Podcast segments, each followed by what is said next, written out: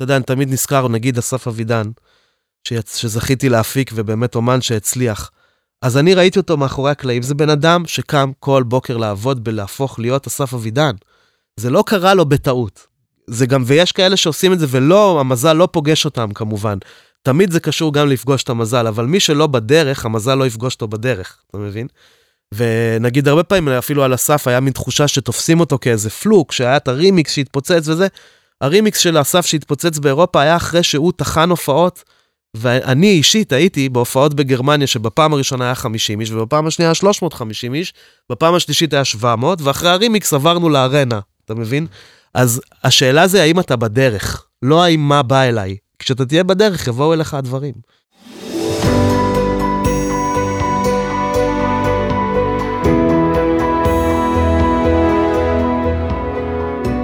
להצליח במוזיקה, פודקאסט אופטימי על קריירה במוזיקה, על שיווק למוזיקאים ועל איך לקחת את החלומות שלכם ולהפוך אותם ליום-יום שלכם. עמית ויינר מארח אורחים מוזיקאים, יוצרים ואומנים שמספרים על החיים והבחירות שלהם בקריירה.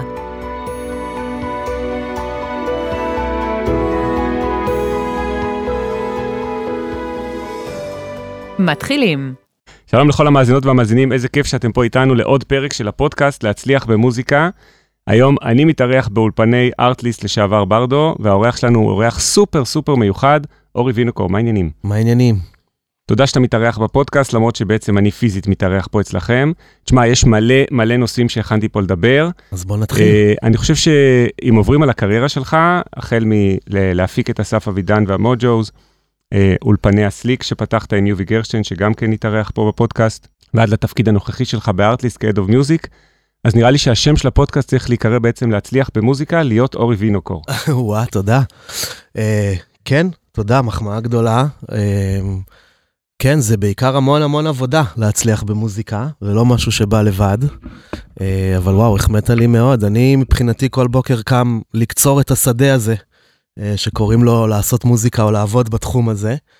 אה, וזה אתגר אה, לא קטן, אני חושב שכל מי שבטח מקשיב לפודקאסט הזה יודע שזה אתגר לא קטן. אני מניח שכל השאלות באזורים האלה, אז... כן, אז האמת שתראה, נראה לי, אה, וגם אתה בהנהלה של איגוד צלילים, נכון? נכון, של איגוד המוזיקאים. הייתי גם שותף בעצם להקמה שלו בהתחלה, ו...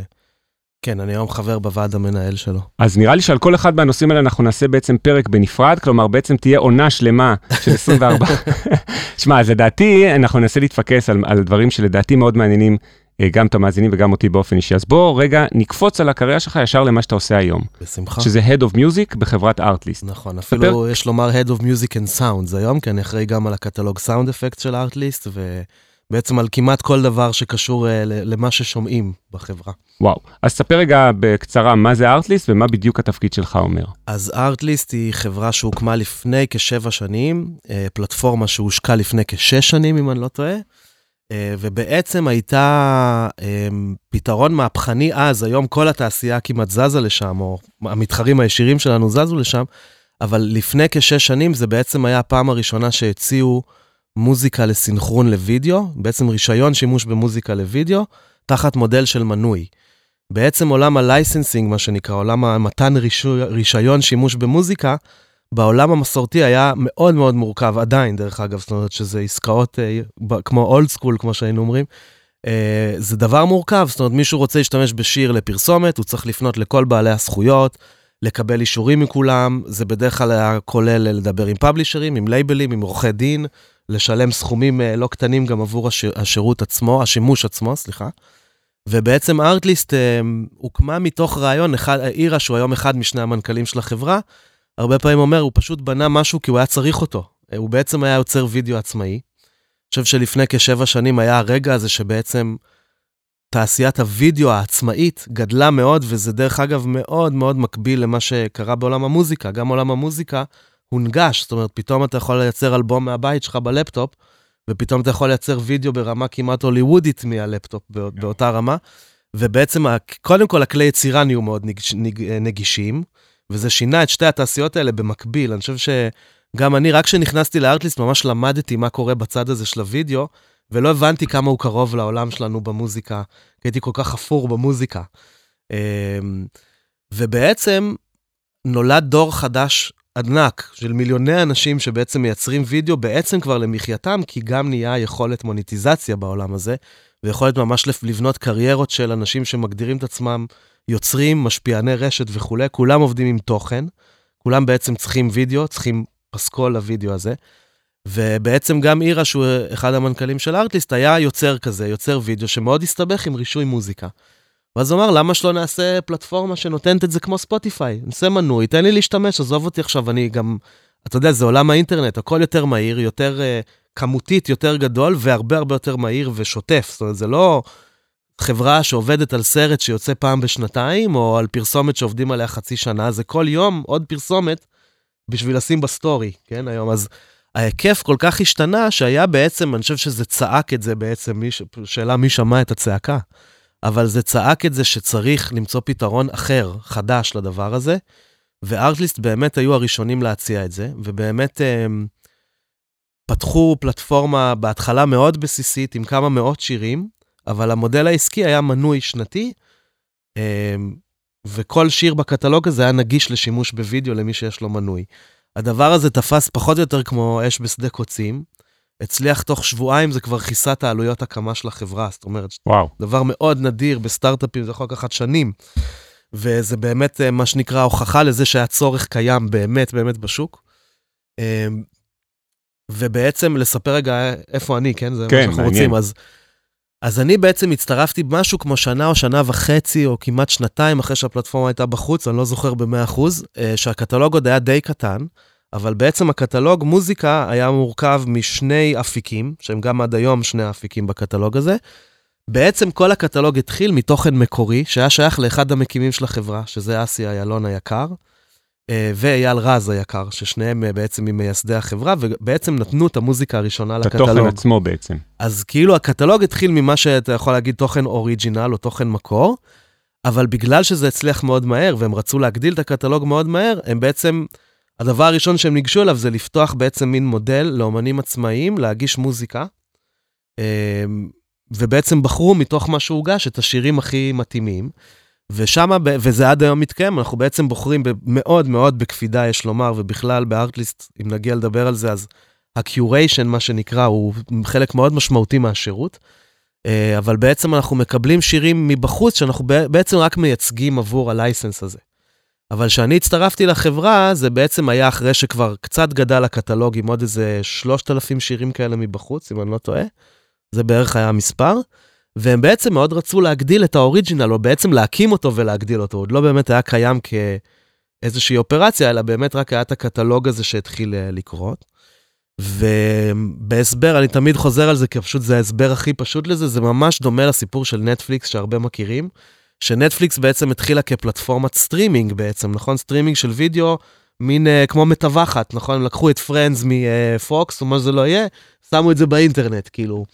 נטפליקס בכלל התחילה ממשהו אחר, אבל לא פשוט ניכנס לזה. מאגר, כמו בספוטיפיי, שלא מייצר את תוכן מקורי, אלא נכון. מאגר ששם אתה מוצא את התוכן. נכון, this, מה שנקרא discovery platform, האמת, נכון, זאת ההגדרה הכי טובה, ואז הם אמרו, בתור discovery platform, למה שלא גם נהיה content creators, כי אנחנו מכירים הכי טוב את ה userים שלנו ואת האנשים האלה שבאים לחפש, ונטפליקס בעצם, אז הקימו את נטפליקס original, וזה גם מה שגרם לחברה בזמנו באמת באמת להצליח, כי הם פתאום התפוצצו ופתאום נהיו ההוליווד החדשה הזאת. וארטליסט מאוד בדומה בהקשר של, הם אמרו, יש לנו פלטפורמה, יש לנו יוזרים, בוא נעשה את התוכן עבורם בעצמנו. אז אני בעצם הצטרפתי כדי להקים בתור התחלה את מה שנהיה ארטליסט אוריג'ינל. אמ, זה התחיל מאוד מאוד קטן, זה היה כזה, אני באולפן בתל אביב, אם ככה אספתי סביבי את, ה, את מיטב המפיקים שהכרתי בתחום, שהרגישו לי גם רלוונטיים לסיטואציה. ובעצם התחלתי מלהקים איזשהו מערך יצור תוכן, איך מייצרים תוכן בסקייל גבוה יחסית, אז היה נראה לי גבוה, תכף נספר כמה זה גדל, אבל כבר אז זה היה נראה לי הרבה, היינו, רצינו להפיק נגיד 100-200 שירים בשנה לקטלוג, בתור התחלה זה בערך היה הסקאלה, אולי קצת יותר, היינו עובדים בערך על 20 שירים בבת אחת, זה בערך היה אה, הסקאלה של זה, כשזה התחיל, אבל אז השאלה הייתה איך מייצרים פה מין מנגנון שיודע לעבוד עבור הקטלוג הזה, עבור היוזרים האלה. ובעצם עשינו משהו מאוד מעניין, לקחנו את, ה...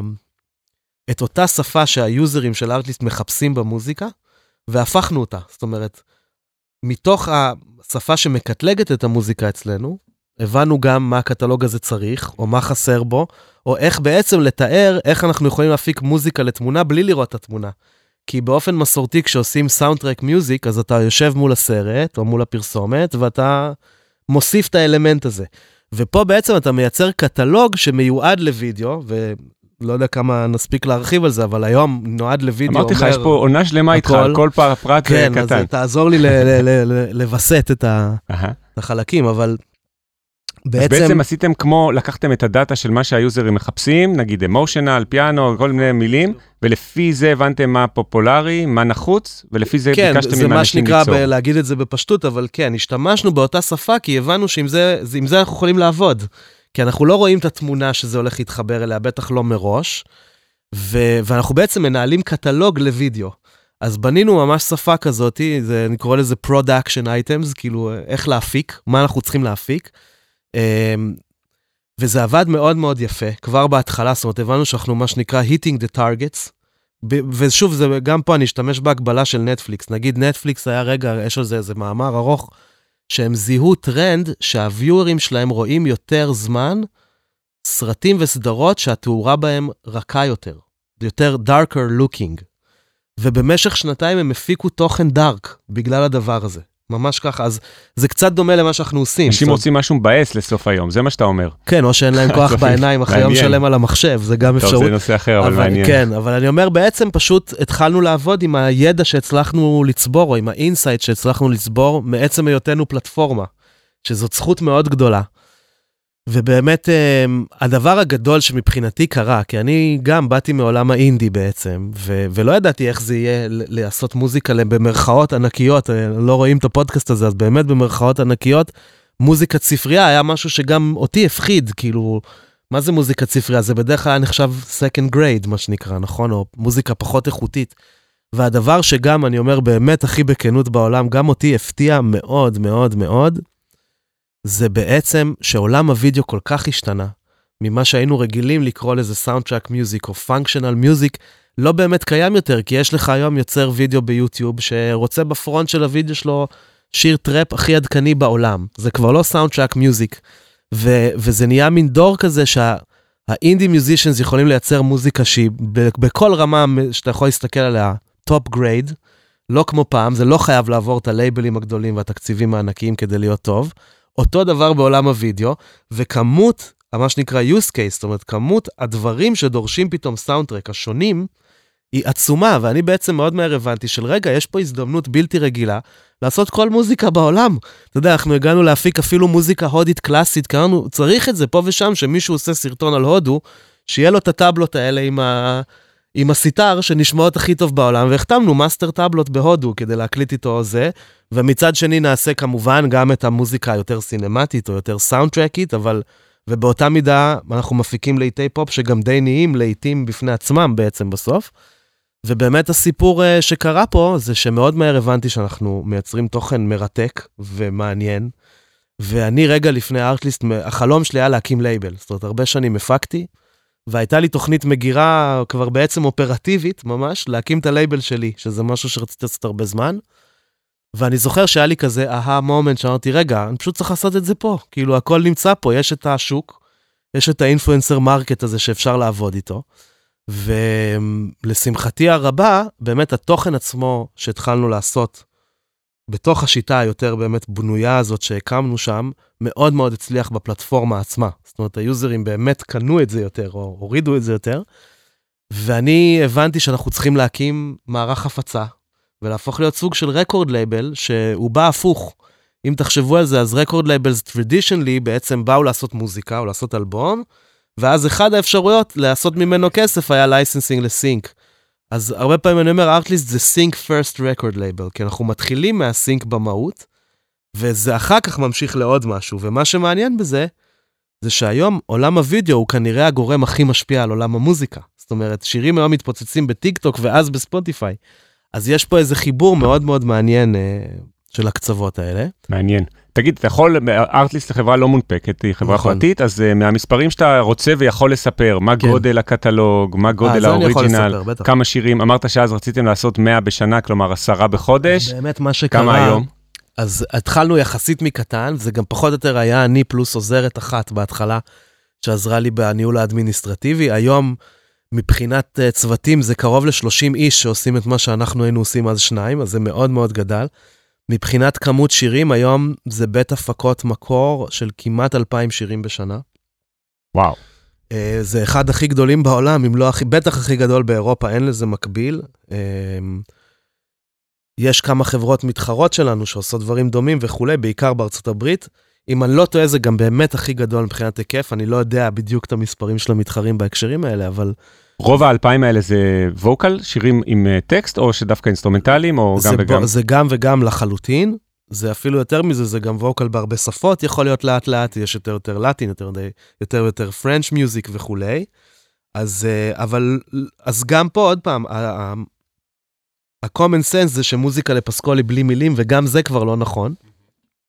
אנחנו ממש עושים הכל מהכל, אה, ואין איזה חוק בסיס, אין חוק אצבע, וגם אחד הדברים דווקא המעניינים, זה שבהרבה מאוד מקרים שיר ממש טוב, שיר פופ ממש טוב, הוא יתאים עם ה-vocal שלו להרבה מאוד סרטונים והרבה ישתמשו בו, והגרסה שלו בלי ה-vocal בדרך כלל עם הדברים הכי מצליחים שיש. זאת אומרת, היום הסאונד הזה שכולם מחפשים ב-social זה בעצם פופ בלי שירה, בהרבה מאוד מובנים. כי הם מזהים את המלודיה מהשיר שהם מכירים, אבל כן. השירה מפריעה להם לדבר או לעשות משהו אחר בזמן נכון, הסרטון. נכון, אבל זה גם משהו ברמת האיכות, הרי כשאתה בא להפיק, בסוף, אתה יודע, ששמים מישהו בתוך פריים, הוא נמצא בתוך הפריים.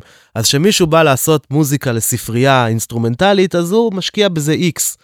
אבל כשמישהו בא לעשות שיר טוב, קודם כל, ויוצא שהנגזרת שלו בלי שירה היא גם אחלה soundtrack, זה כבר סיפור אחר. ויש משהו, אני חושב, במה שנקרא production value וה-quality הכללי שיוצא, שכשאתה עובד proper music, אז זה יוצא טוב. ו- והיום עולם ה-sync פתוח לזה, אפשר פשוט לעשות את זה ככה, זה בעיקר עניין של mix and match.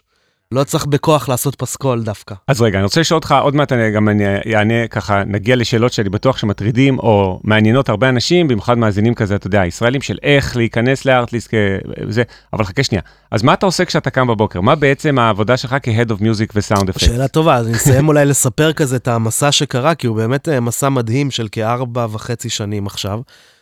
בעצם החברה עברה גדילה משמעותית מאוד, וגם לא רק בצד של המוזיקה, אז אני רגע אנסה לספר. אז בעצם ה-original התחיל די קטן, ומאוד מהר רצינו להגדיל אותו, כי הבנו שהוא הולך מאוד מאוד טוב. ובמקביל בניתי ממש אופרציה של record label ו-publisher, ובעצם הפכתי את זה גם למשהו שיש לו פוטנציאל בעולם המוזיקה בפני עצמו, או עם היכולת uh, לצאת לשם. וגם הדבר הזה, לשמחתי, מאוד מאוד גדל, אה, אז היום הבית הפקות גדל מאוד, ה-label הזה היום מייצר מעל 10 מיליון streams בחודש טבעית, שזה עוד דבר מאוד מעניין שגילינו, שבעצם היום אנשים נחשפים למוזיקה בווידאו, ובעזרת שז"ם הם נשלחים חזרה לספוטיפיי של האומנים שלנו. אז uh, יש לנו ממש אומנים שגדלו, uh, דוגמת יחזקאל רז שגם היה בפודקאסט שלך, שפגשתי אותו עם 200 uh, מאזינים חודשיים בספוטיפיי. וואי, והיום מיליון. והיום הסתכלתי, היום הוא מגרד את המיליון וחצי. יואו. עכשיו, הרוב המכריע של הגדילה הזאת זה ממוזיקה בארטיסט שהגיע להמון המון וידאוים, ובעצם ייצרה לו organic traffic ו-organic fan base מטורף. אז רגע, רק סיפור לכל המאזינים, לכו אחורה לפרק עם יחזקאל ותשמעו את הסיפור, איך ה-track בלרינה הולחן, הוא מספר איך אתה והוא הלכתם. הוא מספר את זה? גדול. כן, כן, בחנויות סאטרים בתל אביב. אה, גם פרק מדהים עם יחזקאל, לכו תחפשו, וגם הסצנה הזאת איתך, זה נורא מעניין. יופי, מדהים שהוא סיפר את זה גם. אז כן, אז אני מספר את כל זה, כי בעצם מאז עשיתי את זה בשנתיים הראשונות, כזה מתוך הארבע וחצי שנים שהייתי, שאני בארטליסט, ו... ואז בעצם קודמתי להיות Head of Music, זאת אומרת, תכף שלוש שנים האחרונות, אני בעצם אחראי על כל, כל האופרציה המוזיקלית בחברה, אה, וזה כבר תפקיד מאוד מאוד מורכב ומאוד שונה, וגם גדלנו כל כך, וזה אני קצת אספר רגע איך החברה גדלה, אז גם המוזיקה עצמה מאוד גדלה, גדלה והכל התחיל מזה, וזה באמת עבר scale מאוד מאוד גדול. אני הייתי העובד הראשון של ארטליסט בתל אביב, אה, והעובד ה-40 בחברה. עברו ארבע שנים, היום אנחנו 450 עם משרד של 200 ומשהו בתל אביב רק. וואו. אז זה מין פי 10 בארבע שנים. והגדילה הזאת הייתה לא רק במוזיקה, אלא החברה בעצם התרחבה להיות אה, נותנת שירות ל-creator economy, ליוצרים האלה, מכל האספקטים. אז בעצם, במקביל למוזיקה, פותח קטלוג sound effects, שהיום גם נמצא תחת אחריותי, אה, קטלוג footage, שזה בעצם וידאו ו-visuals, אה, ולאורך השנים נרכש, נרכשו שתי חברות, שהן גם בעצם בתחום ה-provide, service providers של עולם הוידאו. אחת זה marketplace של כל מיני דברים לוידאו, כמו פלאגינים, טמפלטים, כל מיני דברים שיוצרי וידאו צריכים, ונרכשה חברת תוכנה בריטית שמייצרת תוכנת עריכה לוידאו. אז בעצם החברה, הארטליסט הלכה בטוטל למקום של לתת one, one stop, stop shop, shop לכל יוצרי לכל וידאו. יוצרי הוידאו באשר הם. המוזיקה היא עדיין הלב, הליבה של הדבר, גם מבחינת ה, מה שבסוף מביא המון המון יוזרים וכולי. אני חושב שהארטליסט נהייתה שם דבר בתחום הזה, קודם כל במוזיקה ולאט לאט בהכל. אנחנו בעצם מאוד מאוד מפתחים את ה-one stop shop הזה עכשיו, זה כזה, בשנה החולפת מתחיל להתגבש ולצאת החוצה בצורה יותר מובהקת. אמ, וזהו, אז היום השאלה שלך בעצם הייתה מה אני עושה כשאני קם בבוקר, אז, אז אפשר לעדכן את התשובה הזאת בערך כל חודש, בגלל זה אני מספר את כל זה, כי באמת הכל משתנה מאוד. אבל היום אני בעצם, הכל מאוד מאוד גדל, גם הלייבל שהקמתי התפתח לעוד צוות בפני עצמו, הבית הפקות הפך להיות תכף סוג של ארבעה צוותים בפני עצמם, התרחבנו ולקחנו אולפנים, ואני אחראי גם על צוות מדיה שלנו שעושה את כל הקטלוג של המוזיקה וה-analytics של המוזיקה, אז אנחנו עובדים עם data ואנחנו עובדים עם AI, ואני עובד על אה, מערכות המלצה עם המחלקות פיתוח ו-AI שלנו, ועל פיתוח עסקי מהצד של ה-label, ו... וכמובן עבודה day to day של מה שאנחנו בעצם עושים. אז היום היום שלי נראה די מוזר, אני לא יודע, לא יודע אם הייתי יכול לדמיין אותו. כל יום קצת שונה, אני יותר ויותר נמצא אה, באזורים יותר אסטרטגיים, יותר פיתוחיים, long tail, מה שנקרא. אה, ובאמת הכל מאוד מאוד גדל, מאז שאני קודמתי בעצם אה, באוריג'ינל החליף אותי עמרי עמדו היקר, שמנהל היום את כל הבית הפקות ואת כל ה-A&Ring של המוזיקה בעצם, באופן כללי. אה, ואני לאט לאט כזה באמת במין תפקיד שגם לי הוא חדש, אני אהיה כנה ויגיד, הוא באמת יותר on top of everything, לחבר את הכל, לחבר את כל מה שאנחנו עושים במוזיקה ליתר החברה. Uh, אז יש לי המון עבודה מול צוותי product, פיתוח וכולי. זאת אומרת, אני מין גורם מקשר כזה בין המוזיקה אל כל היתר. וואו. ויש הרבה יתר, אז... Uh, טוב, אורי, הזכרת, אה, ואני אה, נצלול רגע לזה, הזכרת את המילה AI. אז... כן. אה, אוי ואבוי, נגמר הפודקאסט. זהו, אז לא, אז תראה, כל, עם כל האורחים, יש באמת בפודקאסט, הוא נקרא להצליח במוזיקה, ויש בו אנשים באמת, הוא פודקאסט אופטימי גם נקרא, אגב, בכוונה בחרתי את המילה אופטימי, ויש אנשים באמת מכל מיני תחומים, גם כמה שקשורים לארטליסט, בין אם זה יחזקאל רז או נועם לוינברג, שגם מתראיין, קשורים בהווה או לשעבר לארטליסט, mm-hmm. ויוצא שכמעט עם כל אורח מדברים על AI, בכל זאת, אנחנו בעידן ה-chat GPT ו-AI Generated Music. נכון. רגע, ידיעה ממש שראיתי, אה, אנחנו מקליטים את הפודקאסט במאי 2023, וממש אתמול... אתה צריך להגיד אתמול, את השעה, אם זה... נכון, יכול להיות שעוד שעה יקרה עוד משהו. אז ממש ראיתי שאתמול יוניברסל עשו, יוניברסל עם מיוזיק. נכון, עם endel.io. כן, אבל תספר באמת מה ראית, כי אני כבר ראיתי. אז זה ממש אתמול ראיתי, שהם עשו שת"פ איתם, שזה בעצם פלטפורמה שנותנת מין מוזיקת רקע. זה לא ממש מוזיקה, לפי מה שאני הסתכלתי, האנדל הזה. זה יותר soundscapes כאלה, נכון. for sleep, meditation וזה, אבל הכל AI generated. שזה מה שאומר, if you can't beat them, join join them. them. אז כן, איך אתה רואה את העניין ספציפית הזה? בעניין הזה עם אנדל, מה שמעניין, זה שזה יוניברסל מיוזיק גרופ, חתמו איתם על הסכם של לייצר ביחד עם האומנים שלהם generative music. זאת אומרת, הם מנסים, לדעתי, לקחת אומנים מסוימים, לנסות למדל אותם ב-AI ולתת להם בעצמם ל-generate עוד כל מיני נגזרות סאונדסקייפיות כאלה. כי כן, בעולם ה-streaming, האזור הזה של, הם קוראים לזה שם functional music, אני חושב שהמילה היותר נכונה זה mood music, שזה באמת, בעולם ה-streaming, באמת באמת תפס נתח שוק מאוד גדול, כי בעולם ה-streaming מלא אנשים פשוט רוצים לשים לעצמם מוזיקה בזמן שהם עובדים, בזמן שהם רצים, בזמן שהם מתעמלים, whatever it is. וזה נהיה סקטור ממש, היום מדברים על זה שזה מתחיל לתפוס בעצם נתח שוק מאוד מאוד משמעותי. אמ, אבל מה בעצם השאלה? השאלה היא כזו, בדיוק, כן. אז זה, זה, זה בעצם מראה אבל על ה, מה שנקרא, על הגלי האוקיינוס האלה, שעכשיו קוראים לתעשיית המוזיקה. אם בהקשר של- של AI. בהקשר של AI Generated Music, שבעצם, אתה יודע, את כל השירים עכשיו שעשו, עפרה חזה, זוהר ארגוב, עושים כל מיני.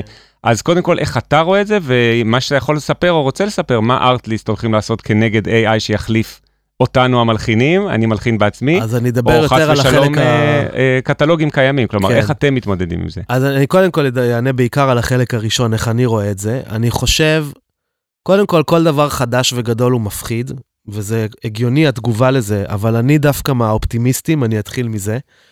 אני חושב שתמיד, כל, אם אתה מסתכל על ההיסטוריה, תמיד מגיע מדיום חדש או כלי חדש, ובהתחלה הוא מלחיץ את כולם, ובסוף, אתה יודע, יש על זה מלא כבר ציטוטי קלישאה, אז אני רגע אחזור אליהם. זה כמו שכשהמציאו את המצלמה אמרו שזה יחליף את הצייר, בסוף זה המציא את הצלם. כשהמציאו את הגרם, זה סיפור שתמיד הייתי מספר גם למוזיקאים שאני עובד איתם, שהייתי עובד איתם על אלבומים, שקלטתי שהם עוד לא מבינים את המדיום הזה. אנחנו לא הולכים להוציא תקליט לטאוור רקורדס, אנחנו הולכים להוציא תקליט לסטרימינג ולמערב פרוע דיגיטלי, של לך תבין איך אתה בכלל משווק אותך, והם כאילו עוד לא קלטו את זה, כל הזמן מרגיש כאילו ברומנטיזציה של אני אעשה אלבום, אבל אין כבר אלבום, תבין שאתה יוצא למקום אחר. אז הסיפור שהייתי מספר תמיד זה שכשהמציאו את הגרמופון הביתי הראשון, הייתה שביתה של תקופה, ממה שאני זוכר שקראתי מזמן, של האיגוד הנגנים בארצות הברית, כי הם חשבו שיפסיקו לבוא לקונצרטים, כי יצאו פתאום תקליטים לשמוע קונצרט בבית. אז תמיד יש את הפחד הזה מהחדש, אבל, ויש פה אבל גדול עם AI. אני חושב ש-AI כנראה אחת המהפכות הכי גדולות שיהיו בהיסטוריה האנושית, ממש ככה, כן? בטח לא היחיד גם כבר שאומר את זה. אני חייב להגיד שכנראה, עם כמה שזה מרתק מה שזה הולך לעשות או כבר עושה בעולם התוכן, זה כאין וכאפס לעומת החששות והבעיות שזה מביא באזורים אחרים. אני מדבר כמובן על פייק ניוז או fake uh, anything, או כל מיני דברים שזה באמת יותר דרמטי בהם מאשר שיר מג'ונרט כן. לעומת... ב Midjourney 5 אתה רואה תמונות של טראמפ ופוטין יושבים ושוחים בים ביחד בבגדי ים, וזה, וזה נראה לך תמונה כמו כן, מ-CNN. הנה, אתמול יצאה תמונה מזויפת של הפצצה של הפנטגון, שעשתה גל ברשת שכולם היו בטוחים, מיליוני אנשים חשבו שזה קרה באמת. וואו. אז uh, אני אומר, כי אני, אני אומר את זה דווקא בהתחלה, כי אני חושב שגם צריך קצת להקל ראש. שבסוף הרבה פעמים, אתה יודע, גם אנחנו, אנחנו עובדים על כל כך הרבה מוזיקה בארטליסט, וכל כך הרבה אנשים מדהימים, כל הצוות מוזיקה באמת בארטליסט, אנשים אחד-אחד שנותנים את נשמתם, ואתה יודע, זה הייטק, וזה עמוס, וזה, וכל כמה זמן אני צריך להזכיר, חבר'ה, זה רק שיר. הכי גרוע, השיר יצא יום יותר מאוחר, זה לא ניתוח לב פתוח, וזה לא אה, הנדסת מלחמה. הכל בסדר, אנחנו לא עושים רק משהו טוב, אתה יודע, זה לא זה. אז זה נכון גם ב-AI, כי אני חושב שבסוף, מה זה האיום פה? יש איזה פחד שזה יפגע במחייתם של יוצרים, ותכף נדבר על זה, אבל באמת רגע את הפרופורציה של, אתה יודע, יש אזורים שזה הרבה יותר מלחיץ בהם, קודם כל.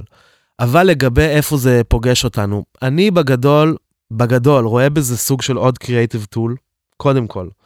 אני חושב שמה שהולך לקרות, שעוד לא ראינו לפחות ברמת ה, מה שנקרא mass consumption, זאת אומרת, זה עוד לא התפרס, אבל זה ממש מתחיל לתת ניצנים, וזה כנראה גם מה שקצת יאזן את זה, זה שהולכים להיות מדיומים חדשים. והמדיומים החדשים למשל זה AR, זה חוויות שהן הרבה הרבה יותר אימרסיב, אני מקווה שאני אומר אה, מילים שמספיק מובנות, אבל בעצם החוויית צריכה של תוכן גם הולכת להשתנות. ושמה אתה תהיה חייב AI כדי לייצר פתאום, אומן, אני חושב שאומן בעתיד, מוזיקאי הכוונה, לא ישחרר אלבום, הוא יזמין אנשים לבקר אותו בעולם שלו. זה מה שאני חושב שיקרה. ושם הכלים האלה בסוף יהפכו להיות עוד קריאיטיב טול כדי לייצר חוויות ולייצר אומנות במדיום הרבה יותר מורכב. מדיום שהוא רב-ממדי, רב-שכבתי, כולל כל מיני אה, סוגים שונים של תוכן בתוכו. הוא יהיה גם ויזואלי, גם אודיובילי, כאילו הוא יהיה גם וגם מהכל, וסוג של 360. ו...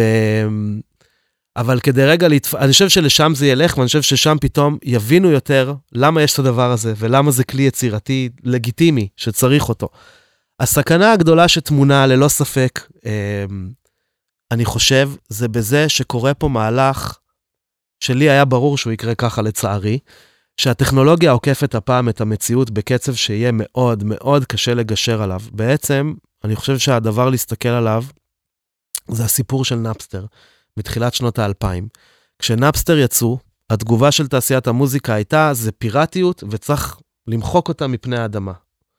הם נלחמו בנאפסטר במשך שלוש שנים, ופה אני רגע בסוגריים, מי שלא ראה, יש סרט מדהים על נאפסטר שנקרא Downloaded. לא ראיתי גם. שאפשר לראות אותו ביוטיוב לדעתי בחינם. אחפש. בשני חלקים. סרט בעיניי אולי הכי חשוב לראות לכל מוזיקאי היום, באמת, יש שם משהו, מי שלא ראה את הסיפור הזה לא בדיוק יודע איפה הוא חי לדעתי. אה, ומה שאתה רואה שם זה, זה בדיוק משהו דומה לעכשיו. זה שני חבר'ה שרצו לחלוק מוזיקה בצורה חדשה. זה הכל, הם לא רצו לפגוע ביוצרים, הפוך, הם היו מיוזיק פאנס מטורפים, הם ישבו בלילה בקולג' ותכנתו לבד משהו ששינה את העולם, אתה יודע, הם, הם רצו להפיץ מוזיקה, הם חשבו שזה משהו טוב. והם מספרים שם, הם היו מעתיקים קסטות בקולג' ואמרו, אני רוצה, יש לי פתרון אחר, אני אשלח לינק. כמו שכל ילד עשה בכל העולם, בשביל מה היו קסטות? גם אנחנו לא עשינו את זה, בדיוק. הרי תמיד היה גם פיירסי. באקו"ם את הגמול הקסטות, משהו כזה, בגלל שאנשים העתיקו קסטות. נכון. עשו את זה בכלל. קלטות הריקות, כן, ברור. בדיוק. אז דרך אגב, אתה יודע מה, זאת דוג- דוגמה מצוינת. הייתה פיראטיות גם בעולם האנלוגי, ולמתישהו החוק catched caught up ומצא פתרון איך לדאוג לזה. זה באמת חוק הקלטות הריקות הוא מאוד מאוד חשוב, כי זה בעצם אומר, יש פיראטיות או יש העתקה, איך אני דואג שגם כשיש העתקה לא רשמית ולא חוקית, היוצר לא נפגע. עכשיו תראה כמה זה רלוונטי, חוק הקלטות הריקות פתר את זה באנלוג. לכאורה, דרך אגב, לכאורה, גם זה, כי בסוף בפרקטיקה לא באמת כולם מקבלים את מה שמגיע להם, וזה כבר סיפור אחר לעוד פודקאסט שלם כנראה, על איך מנהלים זכויות וגבייה של כסף בעולם היום. אבל, אמ, אז באמת חוק הקלטות הריקות זה דוגמה מצוינת, אבל בסיפור של נאפסטר, מה שקרה, תעשיית המוזיקה המוקלטת, מה שנקרא Recorded Music Industry, צנח לאפס, אפס הכנסות. זאת אומרת, היה שם רגע אפס, אתה יודע, אולי לא אפס אמיתי, אבל זה הגיע לקצה התחתית של הגרף, בגלל שהלייבלים, במקום לעלות על הרכבת, ניסו לעצור את הרכבת, אוקיי? עכשיו, יש רגע מדהים בסרט הזה, זה גם משפט שאני חוזר עליו הרבה, הוא פשוט באמת מדהים, שאתה רואה במשפט שם, עכשיו, זה תחילת שנות האלפיים, זה עידן שהאינטרנט עוד היה קצת, מה שנקרא, obscure להרבה אנשים, לא כולם הבינו מה הולך לקרות. אז אתה רואה שם את הנציגים של ה major labels צורחים בבית משפט, שזה פשע, והם דופקים את הזכויות של היוצרים. עכשיו, האלה, השני חנונים שהמציאו את נאפסטר, אומרים, אז תנו לנו הסדר licensing ונשלם לכם. עכשיו, במקום שהם יסתכלו ויגידו, בואנה, יש כאן traffic של מיליונים, אתה יודע שהיה להם 30 מיליון יוזרים או משהו בשיא. זה בערך חצי זה מהאינטרנט כל באותם העולם, שנים. כל מי ששמע מוזיקה, שמע מוזיקה בנאפסטר, בטח הדור הצעיר. במקום להגיד, תן לי חצי סנט, תן לי סנט, תן לי עשר אגורות על כל זה, הם לא ראו את זה, הם לא הצליחו לראות את זה, אמרו, לא, זה לא חוקי, אנחנו לא שולטים על זה, fuck you guys, we're gonna destroy you. והוא צועק שם במשפט, ואז השופט, שהוא בכלל היה בן אדם מבוגר שלא היית מצפה שהוא יגיד משהו כזה, הוא צועק עליו בסוף בחזרה, ממש בסוג של צעקה, אומר לו, Don't you understand? The cat has left the bag and it's not coming back. הוא ממש אומר לו את זה בפרצוף. ואתה אומר, זה בדיוק הרי מה שקרה. במקום, if you can't beat them, join them. והיה שם רגע בזמן, הם ניסו להגיע להסדר שאומר, יש נאפסטר. איך משלמים לאומנים על נאפסטר? זה הכל. זה בעצם היה גורם בשנת 2000 לעשות את ספוטיפיי שמונה שנים מוקדם עכשיו, יותר. מי הבן אדם שעד היום הוא המשקיע הראשי של ספוטיפיי? שון פארקר, שאחד משניים שהקימו את נאפסטר. ספוטיפיי זה הגלגול החוקי והרשמי של נאפסטר, ולקח לזה, סליחה על. האנגלית, fucking 13 שנה, אם אני לא טועה. וואלה, מהנאפסטר עד באמצע היה gap של עשור, אפשר להגדיר את זה כעשור השחור של המוזיקה המוקלטת, שבעצם כמעט כל מקורות ההכנסה למוזיקה מוקלטת בעולם נעלמו. והדבר המדהים זה שטכנולוגית היה כבר את ה-next thing, it was peer-to-peer music listening, כאילו music sharing. זה היה שם. פשוט הלייבלים לא קפצו על הרכבת. עכשיו, בדיעבד הם ניסו לתקן את זה, ואז הגיע בסוף אפל שהיו הראשונים להגיד, הנה מודל של חנות דיגיטלית שעושים בה כסף. ספוטיפיי הביאו את זה לסטרימינג, כן? שזה באמת גם הכי קרוב לחזון של נאפסטר, ובגלל זה זה כנראה גם אותו בן אדם שם ברקע. ובעצם, אתה יודע, ההיגיון אומר, הכל היה יכול לקרות עשר שנים אחורה, ולא היה את ה dip הזה, הפוך, היה תעשייה שממשיכה לצמוח. ויותר מהכל, נולד דור שלם, שאני ראיתי אותו במו עיניי, נולדתי קצת לפניו, אבל ראיתי אותו במו עיניי, שהתרגל לא לשלם על מוזיקה. פשוט לא לשלם עליה. עכשיו, לך תחזור מזה. אז פתאום, אני הייתי ילד שהיה שומר דמי כיס, כדי ללכת לקנות ב-400 שקל עשרה דיסקים במבצע, להצליח להביא לעצמי עשרה אלבומים. בטאוור רקורדס ברחוב בטאוור הלל שם. רקורדס או בפיקדילי היה, פיקדילי נכון. ומה עוד. ו... קו השמיני ברחוב הלל מול טאו רקורדס, הראשון, נכון, נכון. ובלנס היה שם גם היה בירושלים. פיקדלי, נכון? היה חנות שהייתי הולך היה. הרבה, והיה את פאקט רקורדס האדיר. בזמנו בירושלים, אז אני הייתי ילד שהולך לחנויות ושומע תקליטים ומחכה שיהיה לי כסף לקנות, כן? אבל אתה אומר, בסוף, זה בדיוק, זה היופי, כן? יש מעריץ, יש מישהו שרוצה לשמוע את המוזיקה, הוא תמיד ירצה לשמוע את המוזיקה. ורוב האנשים לא רוצים לגנוב את האומנים, זה לא נכון הדבר הזה, אתה יודע. אז השאלה זה איזה תרבות אתה מייצר ואיזה תשתית אופרטיבית אתה מאפשר לדברים לקרות. ועכשיו, למה כל הסיפור הזה בהקשר של AI? בגלל ש... מה שקרה זה שאומנם ספוטיפיי עכשיו קיים, אפשר להגיד, כעשור, נכון? כמעט? אה, או ה digital, בוא נגיד לא ספוטיפיי, ספוטיפיי זה שם קוד, ל digital audio. digital music. עד היום, זה לא באמת פתור עד הסוף. זאת אומרת, לא כל הכסף נגבה כמו שהוא צריך. לא בכל פלטפורמה זה קורה כמו שצריך, אם בכלל. ו- ולמה אני אומר את זה? כי עכשיו כבר אפשר להגיד שעברו 20 שנה מאז שנאפסטר יצא, והפתרון המלא לא באמת קיים בשטח. הוא קיים על הנייר, יש הבנה, יש רגולציות, יש חוקים שמתייחסים כבר לדיג'יטל סטרימינג וכולי, אבל בפועל מלא מלא כסף נשאר על הרצפה. עכשיו, למה אני אומר את זה, את כל זה? כי זה ברור שאנחנו נכנסים עכשיו ל-AI ול-Generative Stuff, שהכל נהיה פי 20 יותר מורכב מבחינת ניהול זכויות, מבחינת הפצה, לאן זה מגיע, איך זה מגיע, איך אני עוקב אחרי זה. עכשיו, זה עוד פעם הדבר הזה, אף אחד לא הולך לעצור את הרכבת. יהיה אומנים שישחררו את עצמם בתור generate whatever you want with my voice. זה כבר התחיל עם גריימס, מי שמכיר את הסיפור, וזה יקרה עוד ועוד ועוד ועוד ועוד.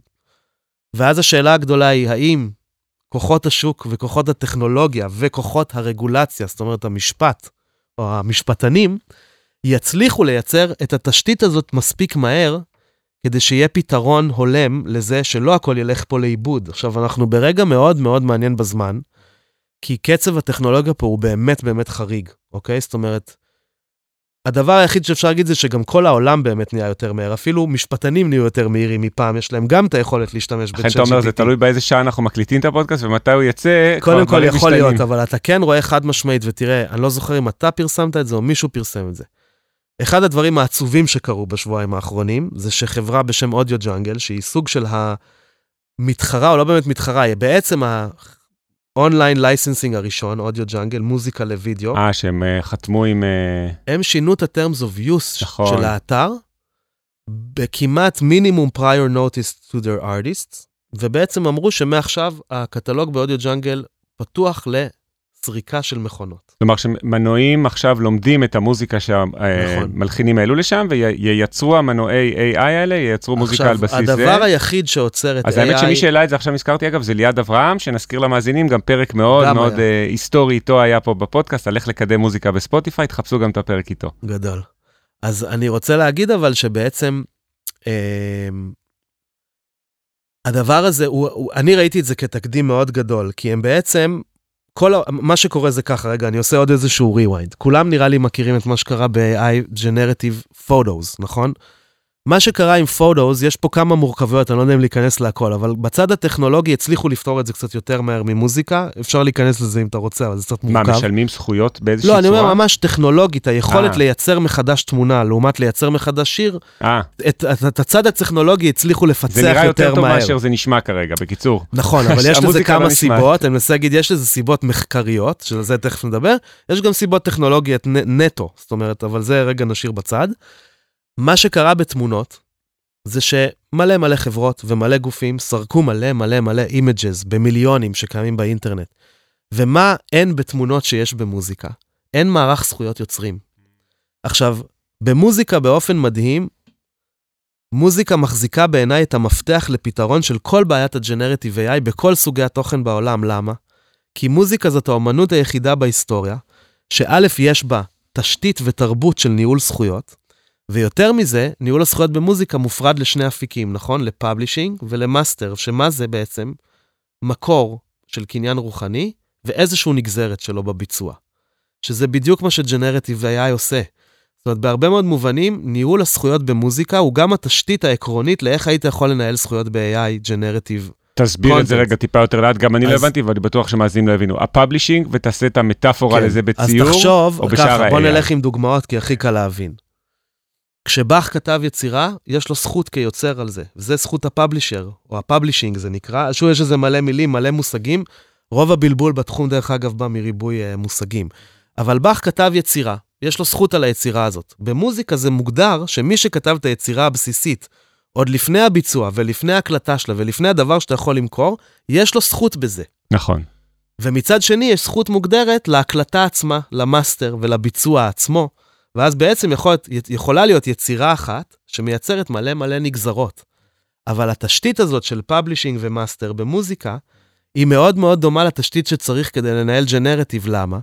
כי אם יש לי מכונה שלמדה את בוב מרלי, ועכשיו היא יודעת לייצר מלא מלא נגזרות של בוב מרלי, זה בדיוק אותו דבר. זה IP שנלמד על ידי מכונה, והמכונה מייצרת את הנגזרות. אז התשתית היא אותה, תש... אמורה להיות אותה תשתית. עכשיו, אבל מה בעצם ניסיתי כלומר, לומר? בוב מרלי הוא המאסטר, וכל ה... הפוך, בוב מרלי הוא ה-IP במקרה הזה. וואי וואי, אז רגע, ואז הוא אמור לקבל כסף כל פעם כשמישהו עושה משהו בסגנון, אני רגע אחזור של בוב- לתמונות וזה יסביר את בוב- עצמו, אוקיי. נראה לי. מה שקרה בעולם התמונות, המכונות האלה סרקו מלא מלא תמונות עד שהן נהיו כל כך חכמות שהן יכולות לייצר כל דבר בעצמן. נכון? אני אומר את זה בכוונה, בפשטות. כן.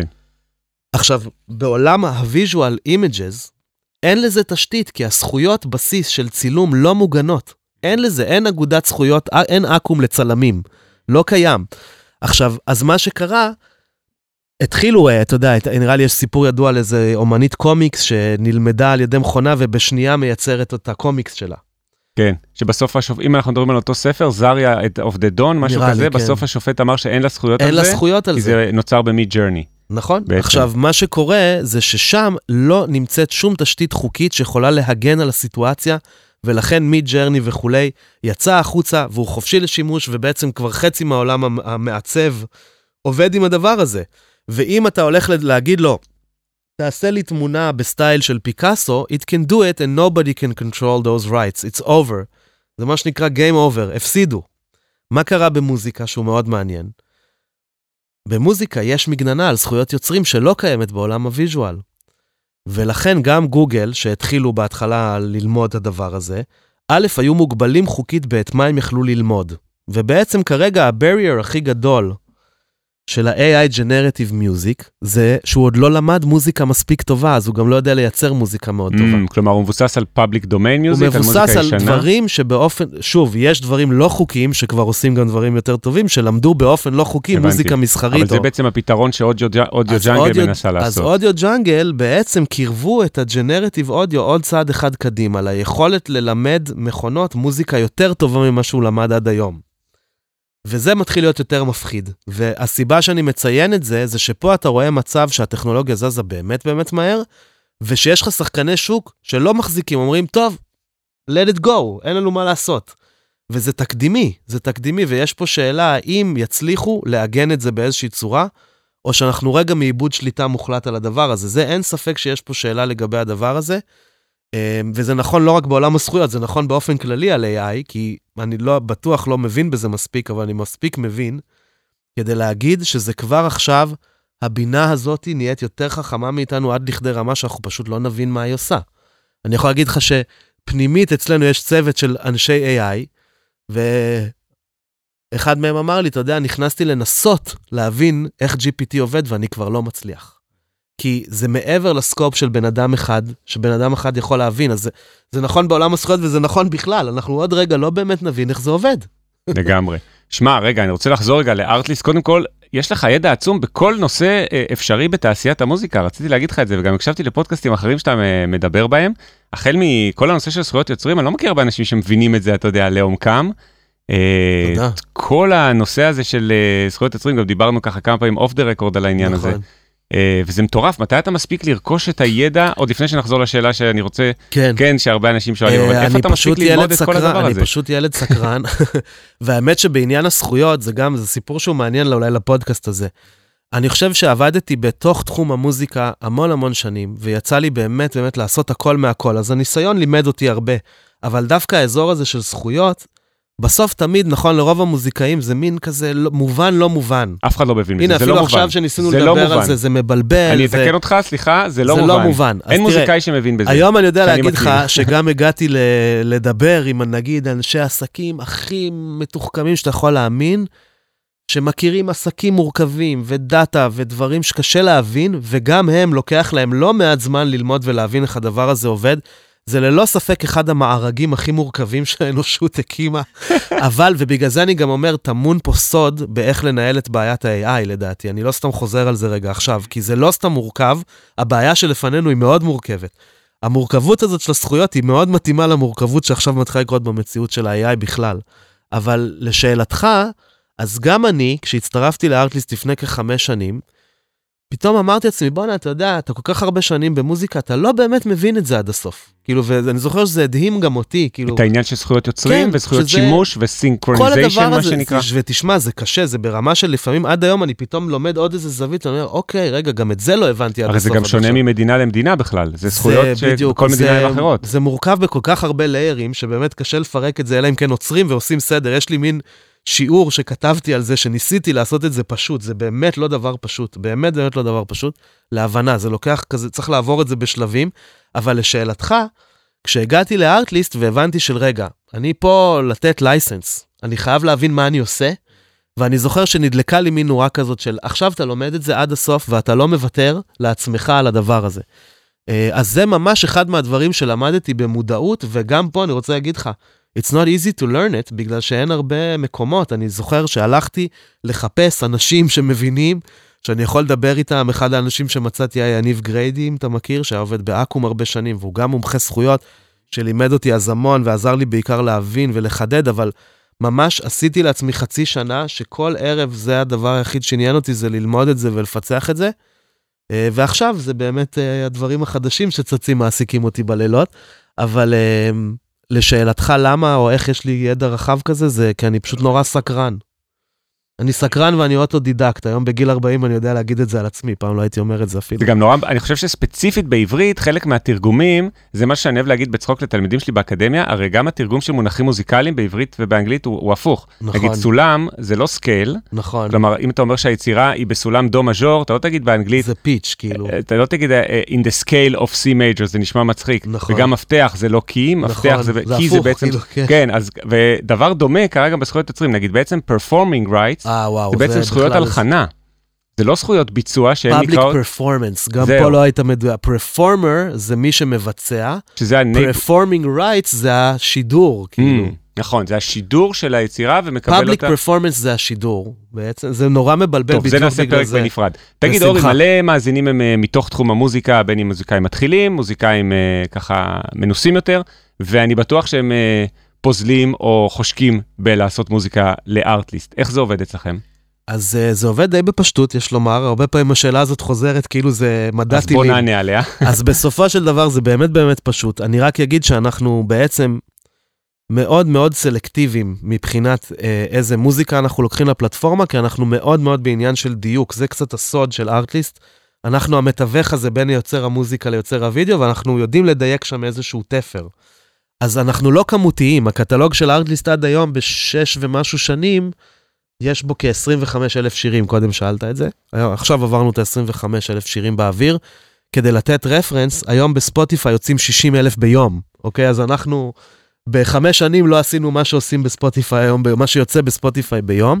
אז אנחנו מה שנקרא highly curated, אבל ההגשה אלינו מאוד פשוטה, נכנסים לארטליסט, יש section שנקרא Become an Artist, ואפשר להגיש שם פשוט מועמדות אה, לאתר. ושם מגישים. ל original או לשני של ארטליסט? אז זה היה פעם. מופרד, היום מגישים לנו שם להכל, והצוות בעצם הנהדר שלנו יודע להקשיב ולהבין איפה זה הכי מתאים.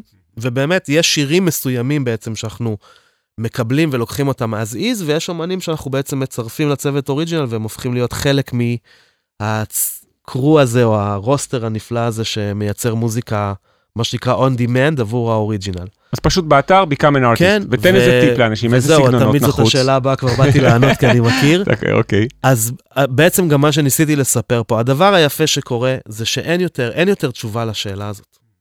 פעם היית שואל מישהו מה צריך מוזיקת סאונדטרק, היית אומר לו classical, cinematic ו ambient וזה, נכון? No, ממש לא. זאת אומרת, חלק מהאמנים הכי מצליחים שלנו היום בארטליסט, זה היפ-הופ cutting edge שגם מצליח בספוטיפיי באותה מידה. זאת אומרת, אז אין יותר נכון לא נכון למוזיקה לוידאו. יש איזשהו קו מתאר, תראו, כאילו הסיפור פה בסוף זה להבין את החיבור לוידאו, כן? הוא פשוט מאוד מאוד שונה מפעם. סאונדטרק הוא כבר לא רק בקדרופ, הוא כבר לא מה שנקרא מיוזיק בד באנגלית, יש גם חברה מתחרה שלנו שקוראים לה מיוזיק בד. אז מיוזיק בד באנגלית זה ביטוי לפסקול בקטע שזה כאילו המצע לוידאו. זה כבר לאו דווקא הדבר, יש מוזיקה לוידאו שהיא מצע לוידאו, ויש מוזיקה לוידאו שהיא הפרונט של הוידאו היום, נכון? אז אין יותר, אין יותר הנחיות סגנוניות. כלומר, לא היית כזה ממליץ דבר. למישהו לחשוב על מה פופולרי, אלא פשוט להגיש מה שיש לו הכי טוב. העצה הכי טובה, בעצם, זה להיכנס לארטליסט ולבלות שם איזה שעה, ובסך הכל באמת שהמוזיקה היא באמת באמת נהדרת. אנשים, יש לנו המון לקוחות שכותבים לנו גם, אני לא הולך לספוטיפיי יותר, שומע את המוזיקה שלי בקולקשנים והפלייליסטים של ארטליסט. אה, וזה תמיד נורא נורא משמח אותנו גם כמובן. אבל אני חושב שלהיות באתר, בסוף, ייתן את הסנס הכי, מה שנקרא, כל בן אדם מתחבר שם בעצמו למה שהוא תופס. אבל בסופו של דבר, הטיפ היחיד שיש לי לתת זה להגיש את מי שאתם, לשים את הדוגמאות הכי טובות, ודווקא בהרבה מובנים ורסטיליות זה דבר טוב בהקשר שלנו. זאת אומרת, מישהו שיודע לעשות כל דבר החל מאלקטרוניקה עדינה לבקדרופ מיוזיק עד ל-cutting edge פונק, מי שמכיר את הסגנון החדש שקופץ החוצה מאוד לאחרונה, זה אדיר עבורנו, כי אנחנו מייצרים המון על, על סקאלה מאוד רחבה אה, של ז'אנרים. והרבה מהמפיקים היותר אה, עובדים אצלנו נגיד, הם באמת מאוד ורסטיליים גם. זה, יש לנו גם אנשים שהם אפילו על סקאלה יותר רחבה ממה שתיארתי עכשיו, ביכולות שלהם. אז אין יותר תשובה, תמיד שואלים מה אתם מחפשים. כאילו, אנחנו מחפשים מוזיקה טובה, בסוף. מוזיקה טובה, ושוב, שיש איזשהו fit לעולם הוידאו, שהתשובה לזה היא מאוד מאוד רחבה. אולי בכל זאת אבל כן תסביר על זה, זה גם מסקרן אותי באופן אישי. האם יש הבדל בעיניך, ואם כן מהו, בין מוזיקה מסחרית, commercial music, למוזיקה, למה שנקרא ל sync, כלומר מוזיקה שמיועדת להיות מסונכרנת לוידאו. אז אני חושב שהגבול הזה מטשטש מאוד, מאוד מאוד מטשטש, קודם כל בגלל היוצרים עצמם, עוד פעם. היוצרי תראו, וידאו אתה מתכוון כרגע, לא כן, היוצרי מוזיקה. כן, היוצרי תוכן בא לי להגיד. כן, שמשתמשים אפילו, במוזיקה. זה באמת נכון בסוף מכל הצדדים. תחשבו שפעם יצור תוכן היה נחלת בודדים, ואפילו לא בודדים, נכון להגיד חברות בודדות מאוד. יש לי כזה מצגת שאני תמיד מראה שבתחילת עידן המדיה המוקלטת, שזה משנות ה-20 עד שנות ה-90-2000, היו ועדיין שלוש חברות דומיננטיות בעולם המוזיקה, Universal Music, Sony Music ו... וורנר. וורנר רקורדס. משלושת החברות הכי דומיננטיות בעולם הקולנוע, Warner Brothers, Sony Pictures ו Universal Pictures. עכשיו, למה זה? כי היו חברות גדולות שידעו לייצר מדיה, כי זה היה יקר לייצר, יקר להפיץ, יקר, הכל היה יקר מאוד מאוד מאוד. זה השתנה לחלוטין. זה פשוט השתנה לחלוטין, ומה שזה שינה, זה מה זה תוכן בכלל. כאילו, מה שהיום מוגדר תוכן, זה לא מה שהיה פעם מוגדר תוכן, כן? זה ממש שונה. אז יש פתאום, אני חושב שמה שקרה זה שהעולם נפתח, האינטרנט חיבר את כולם לכולם, ויש פתאום מקום להכל, אוקיי? אז באמת, אתה יודע, זה גם, אנחנו לומדים, דרך אגב, בהקשרים האלה, גם זה מדהים כמה כל תרבות תופסת משהו אחרת. אני אתן לך דוגמה. מה שמוגדר בארטליסט קורפרט מיוזיק זה מה שבארצות הברית מוגדר קורפרט מיוזיק. זה מוזיקה יותר, זה באמת יותר סאונד טרק מיוזיק במהות שלה, ומה שלפעמים בעברית קוראים לו מוזיקת מצגות, כזה באמת מה שאתה שם ברקע, קצת יותר כזה corporate music sounding, כזה על גבול ה... אין שם המון artistic presence, בוא נגיד, באופן יחסי, כן? אחד הדברים שהופתענו נורא לגלות בארטליסט מניתוחים של דאטה ודברים כאלה, זה שבקוריאה, ספציפית בקוריאה, המוזיקה הזאת נחשבת cool. זאת אומרת, הם משתמשים בה בוולוגים ובדברים שהם כאילו באים להיות hyped, מה שנקרא. אז זה נגיד משהו שנורא נורא הפתיע אותנו, לא יכולנו לדמיין את זה בכלל. אבל אני אומר את זה כי it goes to show you how wide things are.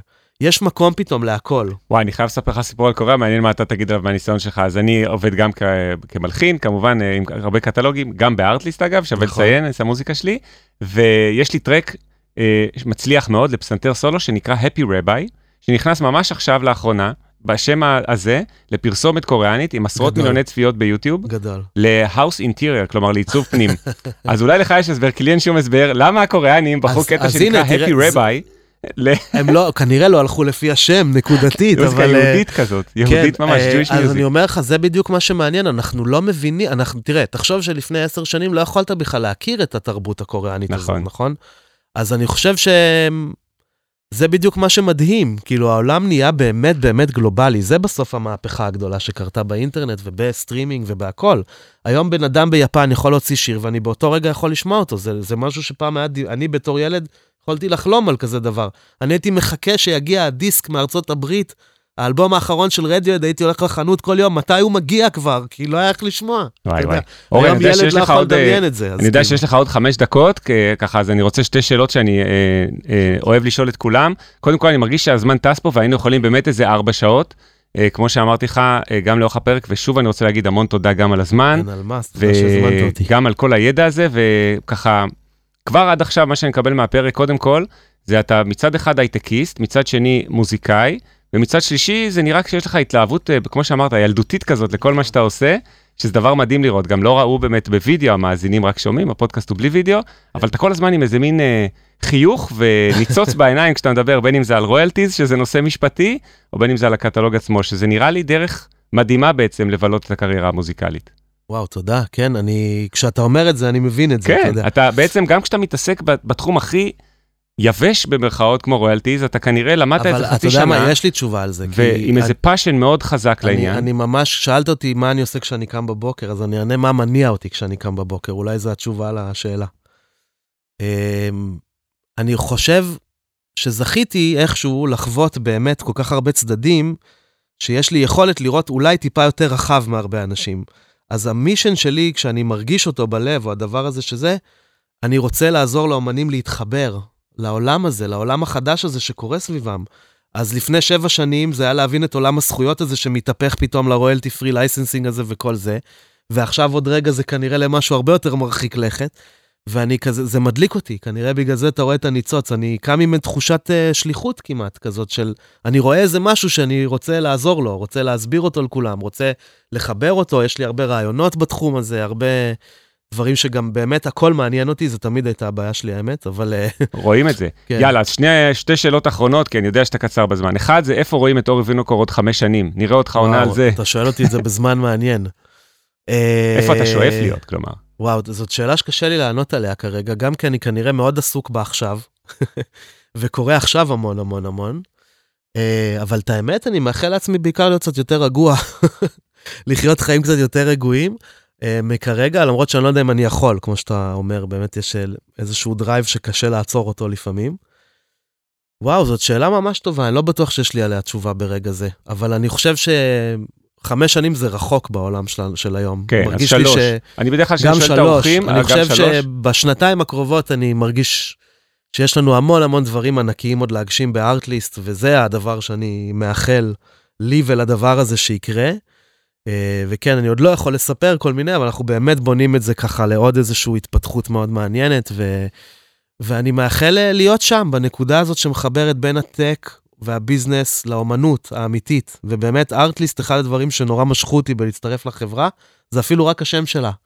ארטליסט, כאילו יש שם את השם אומנות בפנים, זה, זה דבר מאוד חשוב. אני חושב שהברידג' הזה, אין המון אנשים שיכולים להיות בעמדה הזאת, וזה חשוב מאוד שיהיו, כי אחרת זה הולך להתנתק, אתה מבין? יס, yes. ושאלה אחרונה, אה, כמו שאמרתי לך, הפודקאסט זה פודקאסט אה, אופטימי על בחירות בקריירה ועל אה, קריירה במוזיקה, ובאמת מראה הרבה אפשרויות, החל מטכנאי סאונד, מאסטרינג, אנשים כמוך, בעצם יש רק אותך, אז אותך, אין אנשים כמוך. אה, בכל זאת, מה היית מציע למוזיקאים, אה, תן איזה כמה טיפים, פגשת הרבה מוזיקאים לאורך כל הקריירה שלך, אה, מה היית מציע לאנשים לעשות? כדי להצליח. כדי להצליח במוזיקה, דברים שראית שעובדים טוב, או דברים שהיית מציע להיזהר מהם? יש הרבה תשובות לשאלה הזאת כמובן, ובאמת בשנים שליוויתי אומנים קרוב, כמפיק, הרבה פעמים מצאתי את עצמי בעצם גם המנטור שלהם, באזורים האלה, של איך לעשות, מה לעשות. הדברים שלי נראה נורא חשוב להקפיד היום לשים לב אליהם הם כאלה. אחד, לא להגזים בחשיבות הרומנטית שלנו כלפי האומנות של עצמנו. אני יודע שזה אולי משפט קצת קשה לעיכול, אבל אני חושב שהעולם היום מאוד מאוד מהיר, נקודה עוד לפני AI, אני אפילו לא מדבר על AI, כן? מדבר פשוט על התעשיית מוזיקה החדשה הזאת, ושהרבה מאוד פעמים אומנים פשוט נתקעים כי הם מייצרים חשיבות מוגזמת לדברים. אתה יודע, בסוף היום הכל באמת נהיה יותר מהיר, אז פעם שהיית מוציא אלבום, אתה היית חי אותו שנתיים, וצריך ללכת לקדם אותו, ולדבר עליו שנתיים. היום יכול להיות שאחרי שבוע כבר נגמר הסיפור, ואני חושב שמי שחכם עולה על התדר הנכון, עולה על קצב של לשחרר הרבה יותר מאשר להחזיק. אחד, זה עצה עקרונית, נראה לי, ליוצרים. רגע, אני אחבר את זה לעצה של המלחין סנסנס, המלחין הצרפתי מהמאה ה-19, הוא אמר, אני כמו עץ, הבין? כן, אני כמו עץ שמוציא תפוזים, אני כל הזמן צריך תקשיב, לגדל אז זה תפוזים. המשפט הבא כמעט שרציתי כן. להגיד. אני חושב שפה למדתי מגדוליי, אה, ומה שנקרא, המאסטרים שמהם זכיתי ללמוד, כמו יוסי פיין או תמיר מוסקת, שתמיד אה, כל שיחה הייתה מלמדת הרבה. אה, אני חושב שתמיר פעם אמר לי את זה, אמר לי, אני כל בוקר בא לאולפן בשבע, וח- בשמונה, אני שם את הילדים, אני בא לאולפן, אני לא שונה מחקלאי שצריך לה, להשקות את השדה. וזה בעצם הטיפ השני, זאת אומרת, זה אחד, אחד, הראשון זה להיות יותר פתוח, ופחות להחזיק אה, רגשית דברים. והשני זה להבין שאם אתה רוצה לעבוד בזה, אתה צריך לעבוד בזה. ולעבוד בזה אומר שאתה קם בבוקר כשאין השראה, אתה הולך לעשות משהו. וכשלא בא לך, אתה הולך לעבוד בזה, כמו שכל בן אדם בעבודה צריך ללכת לעבוד בה. השדה שלך אחרת ינבל, אוקיי? אז זה, זאת התפיסה הזאת של להבין, אם אתה באמת רוצה לעבוד בזה, תבין שזאת העבודה שלך. ושזה קשה, כי אתה עצמאי בדרך כלל, אז אתה צריך לייצר לעצמך את החוקים של עצמך, ואת ה, את הפילד הזה של עצמך ואת הכל. אבל הגישה הזאת היא קשה קצת לעיכול, אבל היום אני חייב להגיד גם שאתה רואה באמת, באמת שהדור היותר צעיר של מוזיקאים חדשים, הם יותר ויותר מבינים את זה. יותר ויותר מבינים את ה-do it yourself artist הזה, שהוא בעצם קריירה והוא בעצם עבודה לכל דבר. ואתה יודע, בסוף ככל שאתה מתייחס לעצמך יותר ברצינות, המציאות תתייחס אליך יותר ברצינות. והרבה אומנים, אני חושב, יש להם איזה מידת פינוק כזאת, וזה הכל מתחבר פה, יש את הרומנטיזציה הזאת כלפי התוכן שלי, ואני יוצר שיר, ועד שאני אוציא אותו, וכל העולם ישמע אותו, וזה, ובסוף אתה זורק אותו לספוטיפיי, ואם לא היית ממש טוב, אז תוך שבוע אף אחד לא מדבר עליו יותר היום, כן? במקרה הטוב אפילו. אז הפרופורציה היא מאוד חשובה, וההבנה הזאת היא זה, שזה לעבוד, אתה יודע, אני תמיד נזכר, נגיד אסף אבידן, שיצ... שזכיתי להפיק, ובאמת אומן שהצליח. אז אני ראיתי אותו מאחורי הקלעים, זה בן אדם שקם כל בוקר לעבוד בלהפוך להיות אסף אבידן. זה לא קרה לו בטעות. זה גם, ויש כאלה שעושים את זה ולא, המזל לא פוגש אותם כמובן. תמיד זה קשור גם לפגוש את המזל, אבל מי שלא בדרך, המזל לא יפגוש אותו בדרך, אתה מבין? ונגיד הרבה פעמים, אפילו על הסף, היה מין תחושה שתופסים אותו כאיזה פלוק, שהיה את הרימיקס שהתפוצץ וזה. הרימיקס של אסף שהתפוצץ באירופה היה אחרי שהוא טחן הופעות, ואני אישית הייתי בהופעות בגרמניה, שבפעם הראשונה היה 50 איש, ובפעם השנייה היה 350 איש, בפעם השלישית היה 700, ואחרי הרימיקס עברנו לארנה, אתה מבין? אז השאלה זה האם אתה בדרך, לא האם מה בא אליי. כשאתה תהיה בדרך, יבואו אליך הדברים. יס. Yes. יאללה, נראה לי שבנימה אופטימית זאת, משפט נכון? משפט סיום טוב יצא. כן, כן, אמרת גם לאסוף את הילדים או לשים את הילדים, נראה לי ששנינו צריכים תכף כן. לעשות את אחד מהשניים האלה. נכון. אורי וינוקור, המון המון תודה, היה תודה. פרק מטורף, וואי, באמת עבר מהר. וממש טס, אנחנו כבר שעה פה, שזה בערך הממוצע של הפרקים, ואני חושב שנתנו פה המון המון ערך, הלוואי. אז אה, אני אגיד לכל המאזינים, תודה רבה על ההקשבה, תודה ותודה לכם. רבה לאורי וינוקור, גם על האירוח באולפני אה, ארטליסט המדהימים האלה, ונתראה בפרק הבא, יאללה ביי. ביי ביי.